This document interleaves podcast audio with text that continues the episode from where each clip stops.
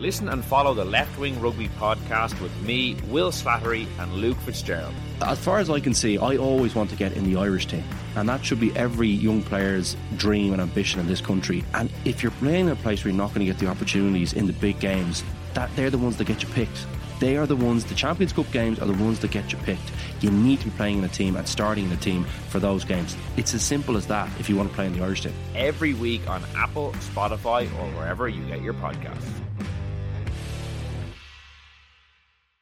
On the latest episode of Real Health with me, Carl Henry, I'm delighted to be joined by cardiologist Dr. Paddy Barrett, chatting all things cardiovascular disease. The way I look at this is that the, the two statistics that everyone should really be aware of is cardiovascular disease is the leading cause of death globally and in most developed nations, but it's also the most preventable. 90% of it can be prevented at an early stage if you just follow the right steps and formula. So I look at it as a, a scary opportunity. As ever, available on all podcast platforms.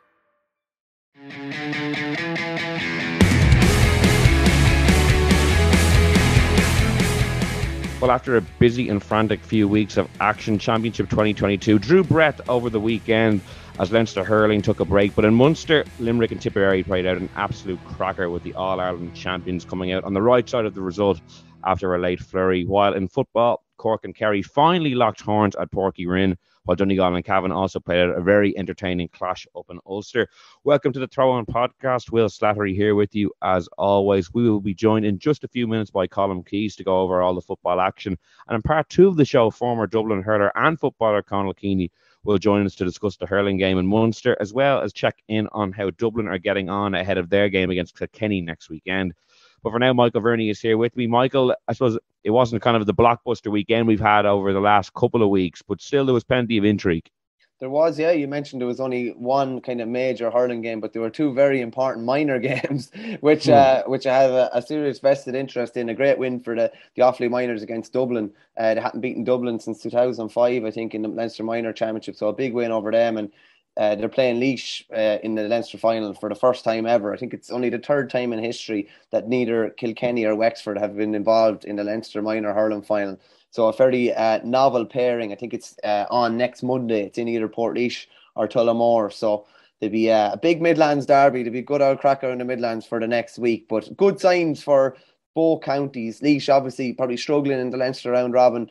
Offaly you know, in around the top of the Joe McDonagh, but good signs for the future. Uh, with smaller counties like that, sometimes you can nearly hang your hat on a good minor team. You know you're going to get a lot of them through. So we'd be hopeful of getting uh, getting a good result in the final and then carrying it through with a lot of those guys coming through to play 20 and senior over the next four or five years with a bit of luck. Yeah, and I know you were at the uh, Limerick Tipperary game over the weekend. If I'm not mistaken, that was maybe your first time seeing them live in this year's championship. Yeah, but, you know, do you, do you glean anything extra by watching them in person? Uh, I know you do. Yeah, you always, you always see bits and pieces that you that you just don't see on the on the TV. Particularly, like there was a point, um, you know, that Barry Nash got in the second half, and you're just seeing the one twos and the shimmies and the runs that he's making that are totally off the ball and totally off screen. So you do you do learn an awful lot from that. Even just um, you know, I think and I'll go into it later on. You know how Tip tried to shut down Diarmaid Byrnes was really interesting to see, and probably something that you probably couldn't see on TV with them leaving Dan Morrissey predominantly free on the other side. You do no, you do learn an awful lot, and uh, they probably weren't at their best yesterday, but they I suppose maybe they did they didn't have to be. They were at their best when they needed to be, and they still got the result while playing badly, which can never be a bad thing. Yeah, well, we'll dig more into the hurling with Conal Keaney in part two. But for now, it's time to talk football. We're delighted to have Colm Keys with us. And Colm, we might focus first with that Cork and Kerry game in Uí Rinn on Saturday night. After all, this was the focus and, and venue controversy about where the game was going to be played. Cork got their wish in playing the game on home soil, but Kerry got the right result for, from their point of view you know, we we surprised with how the game unfolded. Cork obviously keeping it very close for so long, but then that late surge meant that Kerry still won, you know, pretty comprehensively.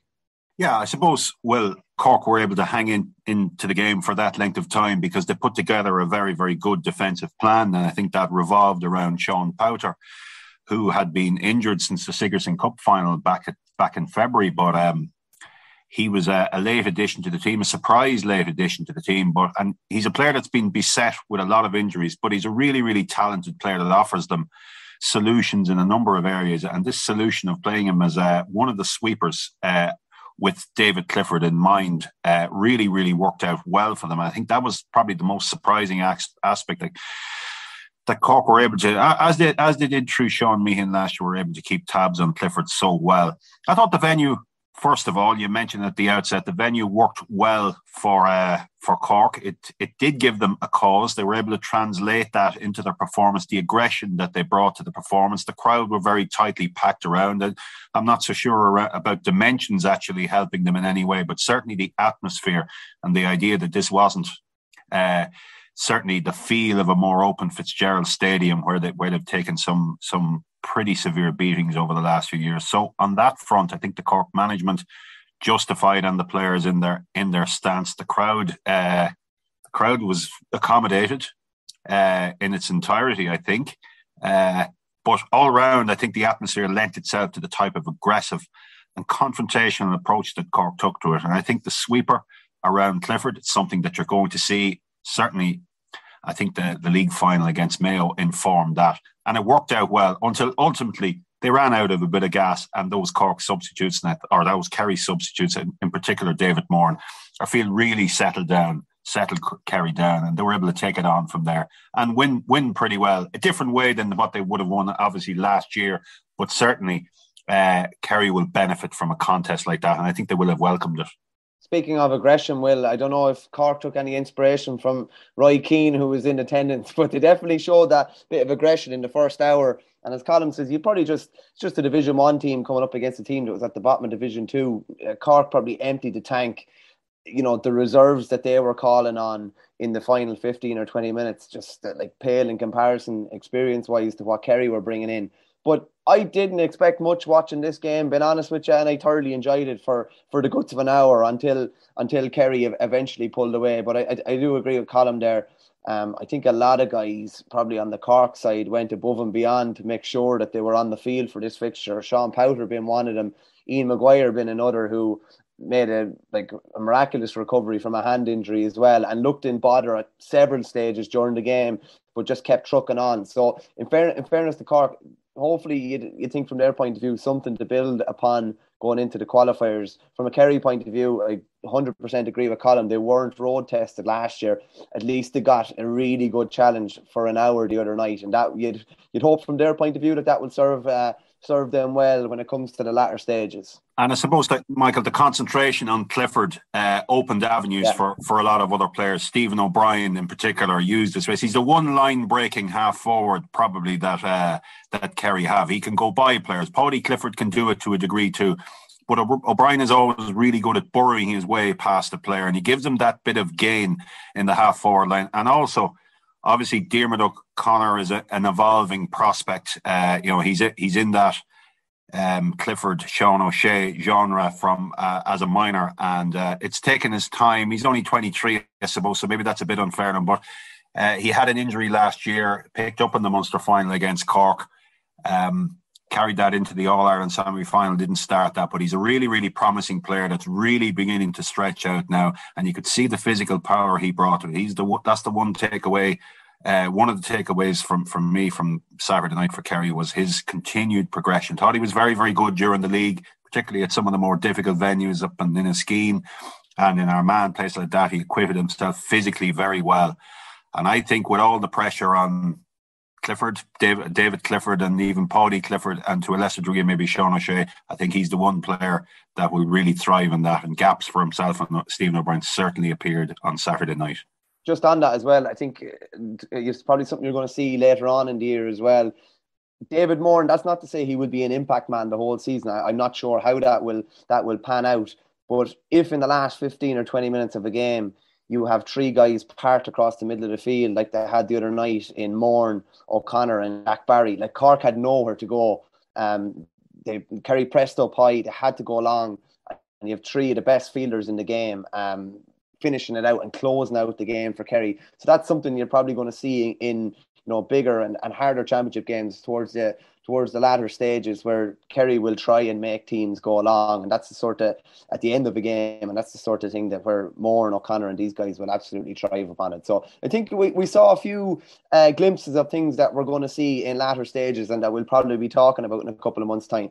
And the other thing is they kept another clean sheet Kerry. That's twelve from from twelve games now. If you include the three McGrath Cup games, and you know you can say, well, they're only McGrath Cup, but the, the, the team has been sent out with the same philosophy. Whatever team it is, the same philosophy is to keep out goals. Goals hurt Kerry badly, obviously, in last year's All Ireland semi final. A new management has come in, and their philosophy is quite clearly keep keep goals out by whatever measure possible, and they've done that once again. So that's they've conceded two goals in twelve games. That's in between eight league matches, three McGrath Cup, and now a championship game. They've conceded two goals. One of those was a penalty, and I was at the game and in the scheme that probably never should have been. The only goal they've conceded is to Tyrone.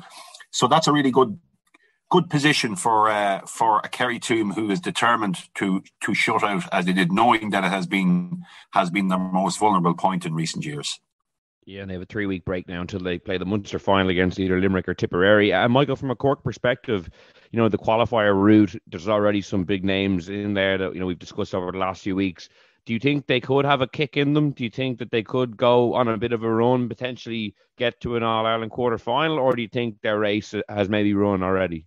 Yeah, you're really going into a shark tank. There's there's no easy games. With, with due respect to maybe Division Three and Four teams in the, the previous guys of the qualifiers, you might get a tune up and you know be ready to hop off a bigger team. Then in, in the following round, there's going to be no easy games. Um, the end of the day, they kicked what was it, eleven points the other night. While it was good for for long stages, it was probably you know better defensively maybe than going forward. They took some great points in the second half off probably limited opportunities. Uh, one guy that really stood out was was probably Cathal O'Mahony. I think that was his first championship start, but he'd probably been well flagged um, from, from a few years uh, back with the under twenties. But they're going to need uh, an awful lot more attacking threat if they're going to trouble the Mayos, the Tyrones of this world. So they're probably going to be under pressure to go on a run. But again, like what do you need? Two games to be back in the you know the real latter stages of the of the All Ireland again. I I'd be surprised. I'd be surprised if they went on a run. Um, but they could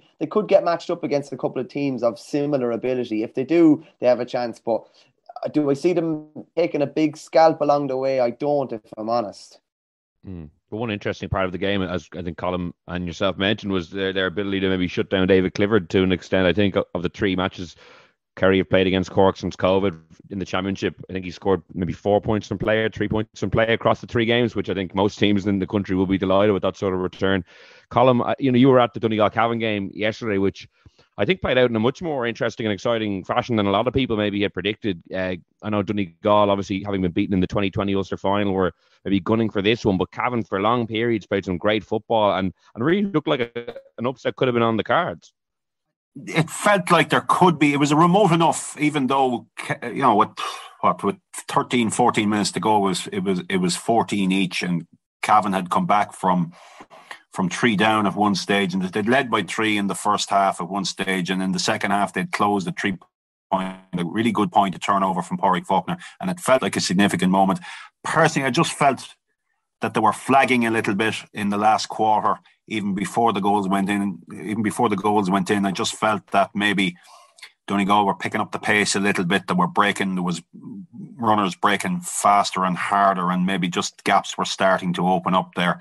But all told, it was a really creditable uh, performance from Cavan. I felt it validated what they did two years ago uh, to win the Ulster title because really, you know, this was never a six point game the goals completely distorted the scoreline, and there were there were quite fortunate goals because in both cases uh, there were point attempts that dropped short and weren't dealt with by the Cavan defence. Uh, and it, it worked out in both cases for, for Donegal. But I felt really creditable and, as I said, validated what they did. Cavan are a really good championship team. You just have to write off what happened in the league last year to send them down to Division Four. It was just, just there was probably a, a bit of a hangover from from the from the Ulster Championship win and just the way it happened. And I, th- I think in a, in an eight team Division Three last year, they would have they would have survived and probably got promotion this year from Division Three. I just feel they are they are certainly uh, a Division Two team uh, that's playing well below themselves in league football, and that that that distorts really where they are at the moment. Uh, obviously they will be the strong Tailteann Cup team if they put their mind to it and really focus on it. But they came with a decent plan. They put a lot of good long ball in around where James Smith and sometimes Thomas Galligan, Patrick Lynch, who's been a real find for them. Obviously, they've known about him for a while, but he's really quickly adapted to to intercounty football. And uh, Brendan Brendan McCole came into this game uh, riding high and a very very good reputation for what he did during the league and obviously against Armagh as well. And in the end, Donegal had to switch back on Ban Gallagher for a while on him in the second half on Patrick Lynch to curtail him. So that's a measure of uh, how quickly he has asserted, asserted himself at senior football.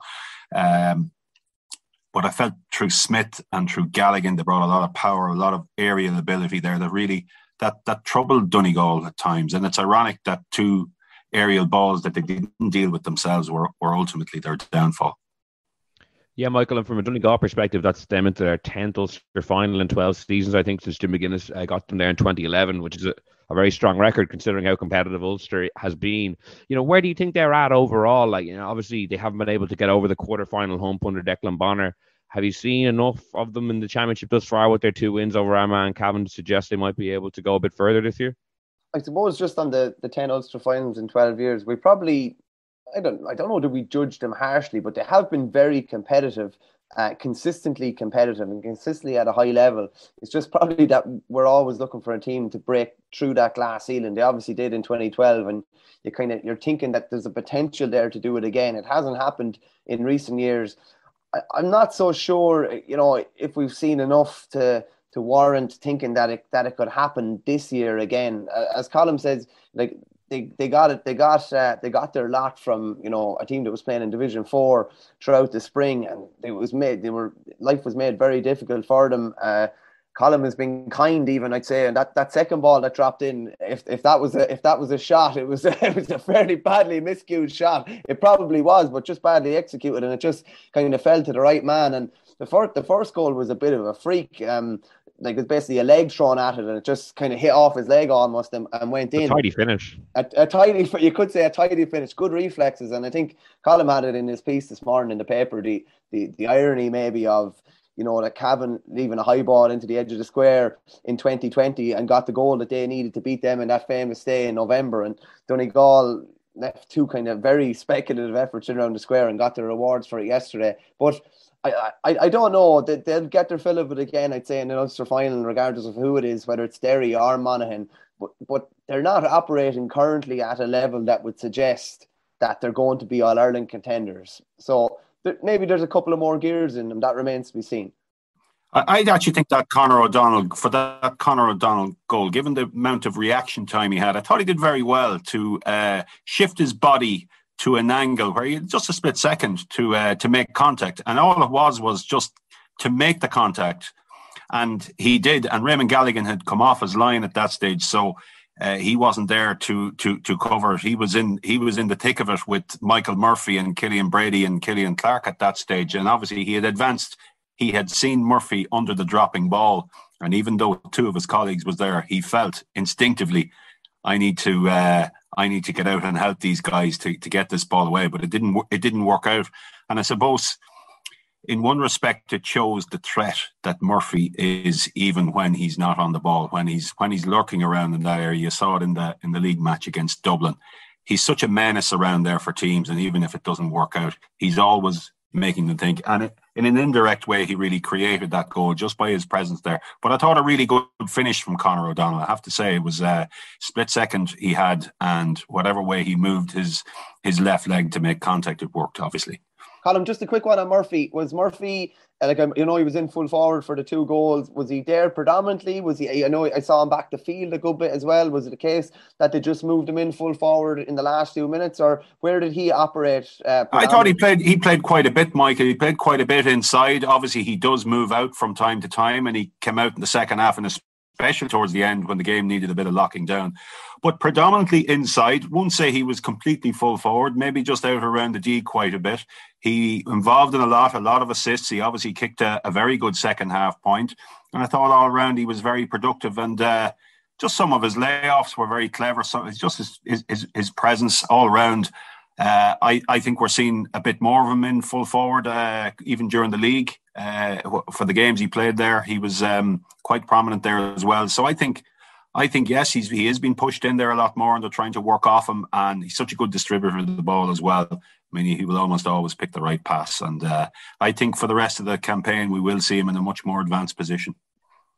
Yeah, certainly one of the great debates in the GAA even this morning. Eamon Sweeney writing in the Irish Independent about whether he should be stationed in and full forward for with more regularity. Michael, just on the Tailteann Cup, then obviously Cavan favourites probably. You know, give I know we don't know every team who's in it just yet, but given the strength of their performance yesterday, you know, it's been interesting just listening to some of the managers of teams who will be competing in it, and maybe their fear that it won't get the coverage or the showcase that they think it warrants to get players interested. Like, I know it hasn't started yet, but what's your kind of read on that element of it at the moment? Uh, would you be fearful that maybe kind of gets lost in the shuffle? Yeah, no, I, I would be will just because I'm looking at you know I'm following Offaly obviously closely in the Joe McDonagh Cup and with the best will in the world, there's great games going on in the McDonagh Cup. Like they're just they're just being overshadowed by what is usually you know, five senior championship games been played that weekend between Leinster and Munster, and it's only natural that they're going to be in the shadows as a result of that. So the Tailteann Cup kicks off at the end of this month. I know, as you say, we don't know all the teams involved.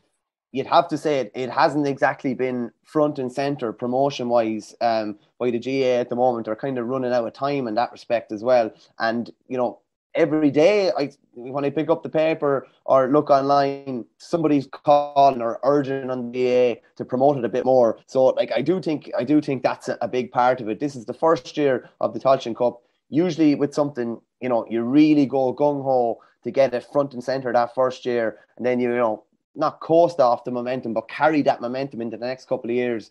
I was chatting to Stephen King, who was the the Cavan captain when they won in '97, and he was just saying that you know if they don't get the Tailteann Cup this right this year, that'll be dead in the water. And there is there is a fear of that because games will be lost, and there's another element in that as well. I'm a, you know a, a big fan of the split season, but I do think we probably need another between two to four weeks just to space out the championship uh, a bit more, just to give games more of a time to breed. And within that, potentially you could have, you know, a couple of Tailteann Cup weekends where you know there's they're the big games that have been focused on. Also, you're, you you you really need to be looking at double header games in the Tailteann Cup where they're you know uh, a pre appetizer for a big championship game that's following. If it's you know, we can't have the case where there's three or four hundred people at a Tailteann Cup game and there's loads of other things going on. We need to kind of, you know, be clever, I suppose, in how we organise games around that. But I would have a worry that it's going to be overlooked. Um, I know the final has been played before the All Ireland semi final,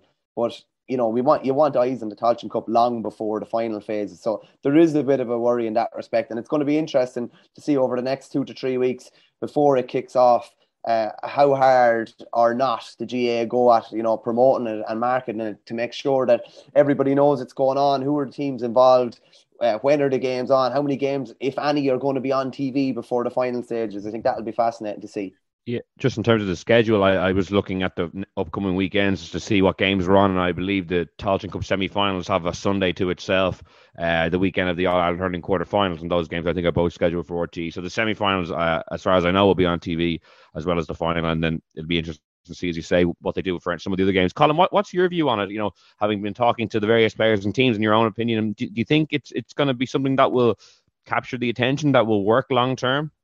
Well, it'll capture the attention when it gets to semi-final stage because there'll be nothing else for the attention to be captured by. As you said just there, well, the semi-finals are going to be live TV on the prime time slots, shall we call them, two o'clock and four o'clock on a Sunday afternoon.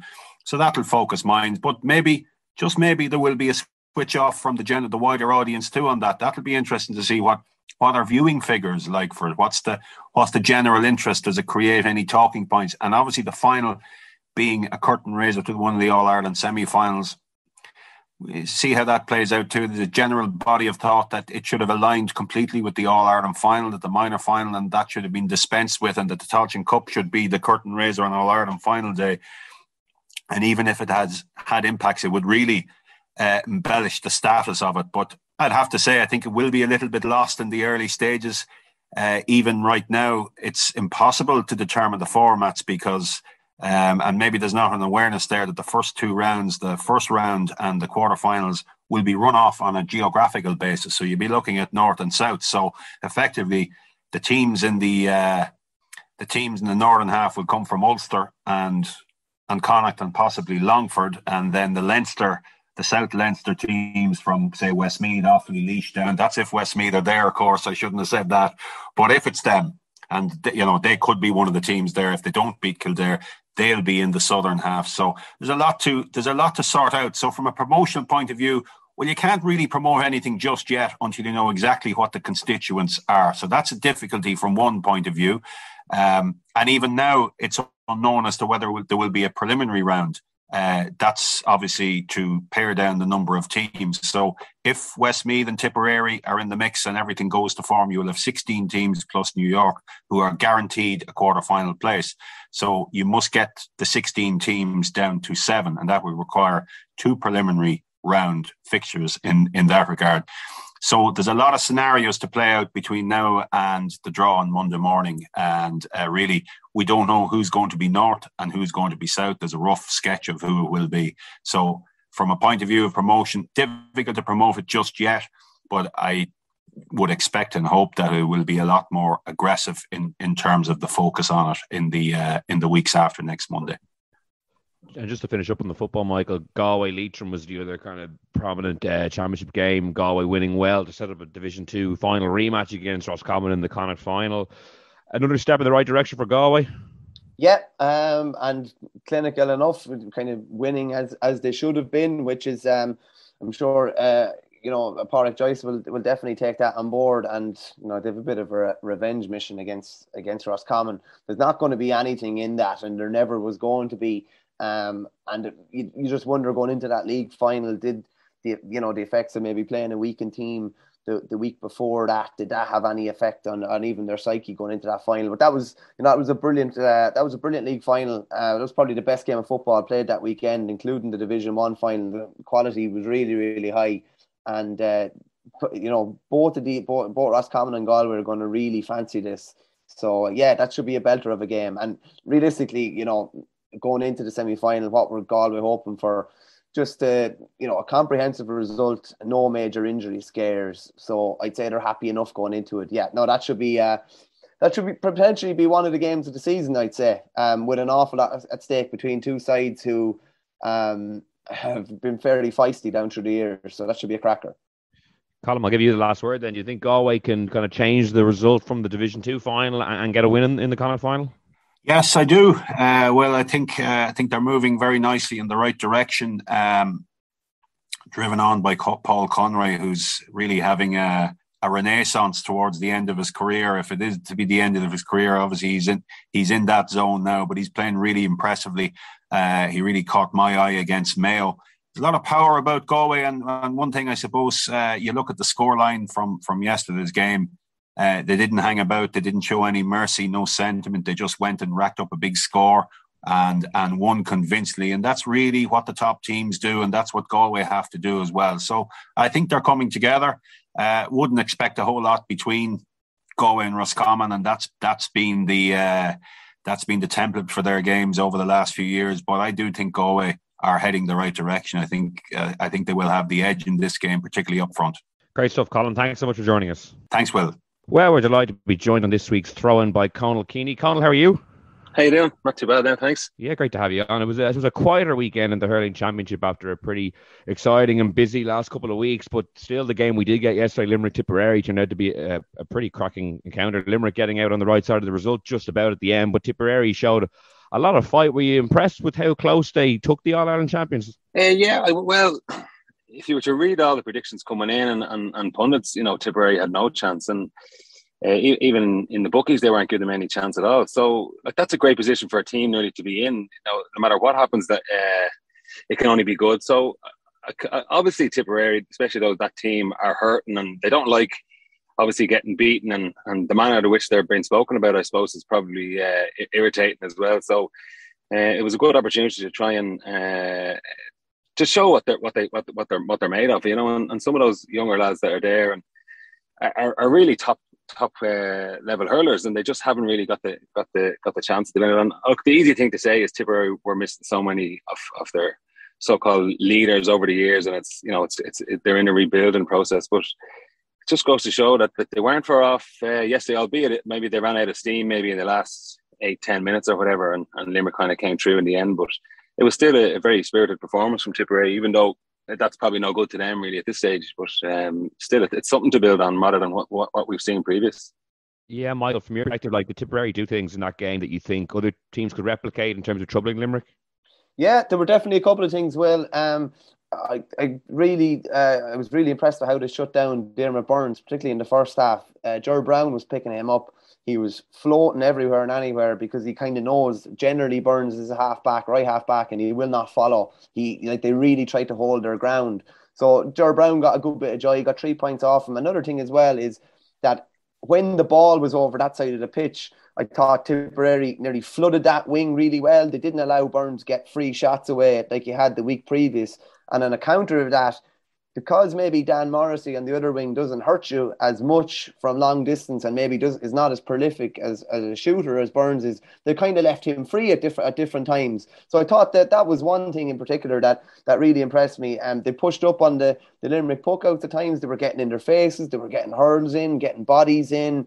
Um, I know Eddie Brennan had it in the paper today. Like sometimes it just does come down to like you know how much heart you're showing on a given day. Um, you could probably say in the in the Clare game, you know, Tipperary were off the pace. They didn't, they weren't getting stuck in. There was, you know, very little physicality from their end. It was the polar opposite yesterday. They really got uh, in Limerick's faces. And the one thing from a Limerick point of view that you have to admire is, um, and Conal will tell you from you know playing big games, when it's going against you, it's it's very hard to turn it in game and turn it around in your favour. But that's the brilliance of Limerick that they're able to do that. That things, so many things can be misfiring for them, but they're still able to produce it. And I suppose having the bench that they have and calling in the guys that they did, and David Reidy getting a point, and Conor Boylan barring through and winning a free, and then getting a goal as well. Having those options, they were probably the options that Tip didn't have uh, from the players, that some of the players that they were missing. But that's probably the thing that impressed me most about Limerick, just how cool they were when you know it looked like everything was going wrong for them. It looked like not the exact same as the All Ireland final or the All Ireland semi final in 2019 against Kilkenny, but there was a lot of things going against them. A lot of guys not performing up to their level. Uh, you know, a lot of miss, bad striking, bad touches, which we is uncharacteristic for them. But they were still able to find a way, and that's I suppose that's one of the great signs of a of a champion. Yeah, Conal, what stands out to you watching Limerick? Well, I think exactly what was just said there. Yesterday was so impressive. Uh, the fact that, like, look, I've played in games before when things go against you, and like that's infectious in a team. You know, it doesn't go well for me, and, and I'm looking across, and it's not going well for someone else, and you know, everyone's looking for something else, and uh, for someone else to do something, and, and if it doesn't start happening, uh, it, it, can be very difficult. Uh, it's a big hole that you go down, and and you know, you just want to get out of there. But I think for Limerick to bring on the subs that they can bring on they, they kind of freshen it up and, and they get the game going again and, and kind of help that process to get out of it. And I know it's everyone always says it, the manager, it's you got to trust in your process and, and believe in what you're doing. And, and Limerick just do that down to a T. Like if that was any other team, like you definitely you definitely see the panic set in and that you wouldn't be able to recover from it. Um, but for them yesterday, like they just stuck to it and they believed that if they stick to it for the full uh, for the full game, they'll get out of it. And, and that's exactly what happened. I think that's the most impressive thing. Well, they don't deviate at all. There's even like there was a, a stage before half time there where Tom Morrissey was was hooked twice within about a couple of seconds. It's something that very rarely happens. Then Dan Morrissey threw up a ball and like nearly missed the ball. He completely mishit it. It went about ten yards. Then Darragh O'Donovan uh, has a ball drop, and goes to switch hands to hand pass, ends up dropping his hurl and giving away a free. And all these things happening and then all of a sudden they're just still able to keep on an even keel. And it's it's as Conal says, there, such a difficult thing to do when things are going uh, going against you. But like a couple of re- you know really big leaders standing up near the end. Gearóid Hegarty mightn't have done the damage on the scoreboard, but like just in the last 15 minutes, like there was no end to him. Same with Tom Morrissey. Sean Finn was just brilliant coming out with ball after ball. Declan Hannon coming up and getting an inspirational score as well. And yet again, it's this score and burst, usually in the second half. I think it was 2 5 to no score yesterday from the, the 60th minute. I think from seven or eight minutes after that, I think it was 10 points to one against Waterford in the second half. And they did blitz against Cork as well. And like we're talking about them not playing well, and they're still hitting that 30 point barrier like a team not playing particularly well and been shut down for an hour and they've still hit the 30 point, that kind of magic 30 point barrier for the third championship game in a row. It's just seriously impressive. Conal, do you think Limerick were looking not to get a red card? Like, you know, that pull by Aaron Gillane, who had another very strong game, you know, getting 2 1 from play. You know, was he fortunate not to get a red card? Look, uh, I, I, have seen them being, I've seen them given as a red card, but like to be fair to Gillane, I think he was kind of pulling out of it. Like it, his, his his two hands weren't on the hurt, so it was one hand kind of a flick near the end. Look, it was a wild pull. I think a yellow was fair. Um, to get a red for that, it would be a little bit harsh. I would have thought, but reckless. But uh, you, you, you, see them all the time, like eh, to a degree. And look, it would have been wrong. I think a red card. That's my opinion now, anyway. Um, but ju- just to touch back on the on on the Limerick thing, Limerick playing kind of poorly the last day. It, like what a position for the management to be in. They can use that now to beat them uh, for the next couple of weeks coming into a Munster final. And uh, like it, it's just incredible to think that they that they win with that margin at the end. Uh, and still, they have uh, the management have loads like to go after at, at, them for the next couple of weeks coming into a Munster final. You know, so it's, it's what a place to be in for the man for the management, really. And Conal, let's take a step back and maybe have a look at, at Leinster as well. I know there was no games over the weekend, but a huge one coming this Saturday, Dublin Kilkenny uh, at Parnell Park. You know, where do you think Dublin are at? They got that impressive victory down in Wexford Park. They do seem primed to, you know, maybe take another step forward. But in, in years past, maybe when they've had a big victory, they haven't always been able to kick on. So, how do you assess where they're at at the moment? Uh, very hard to judge. I, I, wouldn't take a look. Yes, it was a good uh, victory uh, against Wexford, but that would have been that would have been expected, like for, especially up in Dublin. Like, yes, it's a tough place to go, but I don't think Wexford are the team as they were. Um, and like we would have expected to go down there and, and, to get a result. This, I think, this game in in Parnell Park is is the one that has been uh, this and the Galway game, but especially this because it's in Parnell, has been earmarked a long, long time ago that this is where we need to get a result. Um, and look, obviously, we need to get a result uh, to have, have a better chance of going through. And um, and I think Kilkenny are probably in that little bit of a transition. They're not sure where they're really at. Are they going well? Are they not going well? And it's a perfect opportunity to, to bring them to Parnell Park and to really physically go after them. Um, and I think the the game in the league where Kilkenny absolutely destroyed Dublin um, is is very much in their minds as well. And, and uh, I think anytime you get uh, a team to Parnell Park a championship, um, it, it, it's for for Dublin. I will always fancy themselves, no matter who it is in Parnell Park. So uh, I, I, wouldn't be surprised if if uh, Dublin come out uh, the right side of it on the weekend. Yeah, Michael, how are you looking at the game? Yeah, it's kind of hard to assess. Um, you look at Dublin against like on farm lines, you know they probably struggled over Laois. Uh, we're only in maybe second or third gear against Westmeath. Got that result against Wexford that they needed to get. That's kind of nearly put one foot uh, in you know at least the, the preliminary All Ireland quarter final. So they're in they're in a good position coming uh, with Kilkenny coming to Parnell Park at the weekend. If Kilkenny had gotten a draw against Galway, you know they'd be a lot more maybe confident coming coming or making that trip up at the weekend. But like they're really playing for their lives, Kilkenny in particular.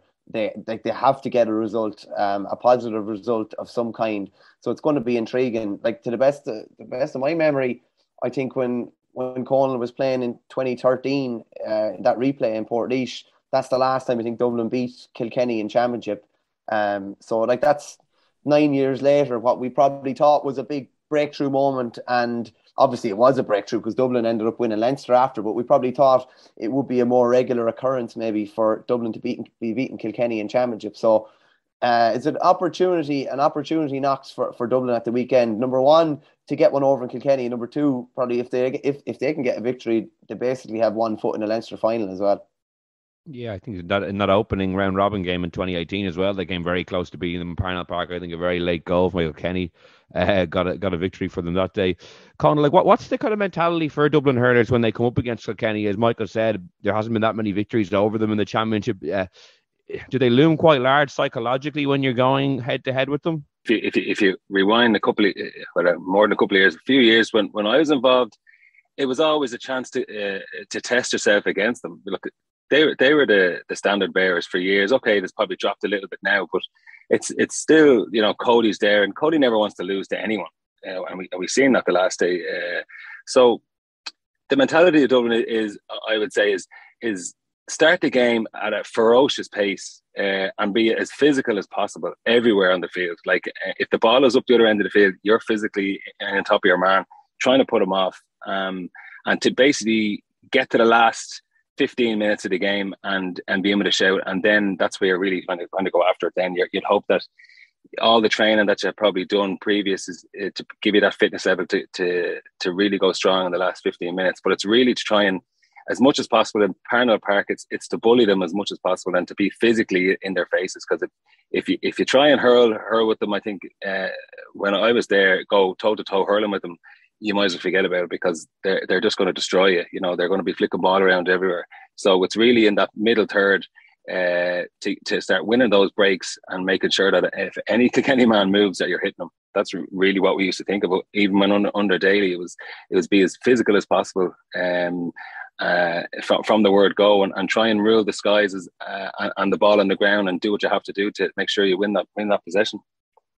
Uh, and you mentioned the Parnell Park factor earlier. Like, could you give us a bit of an insight into what it's like to play a big championship game there? Obviously, you would have played in Croke Park, you know, numerous occasions with Dublin footballers and hurlers and had some good victories there. But what does the Parnell Park factor, you know, bring to the table?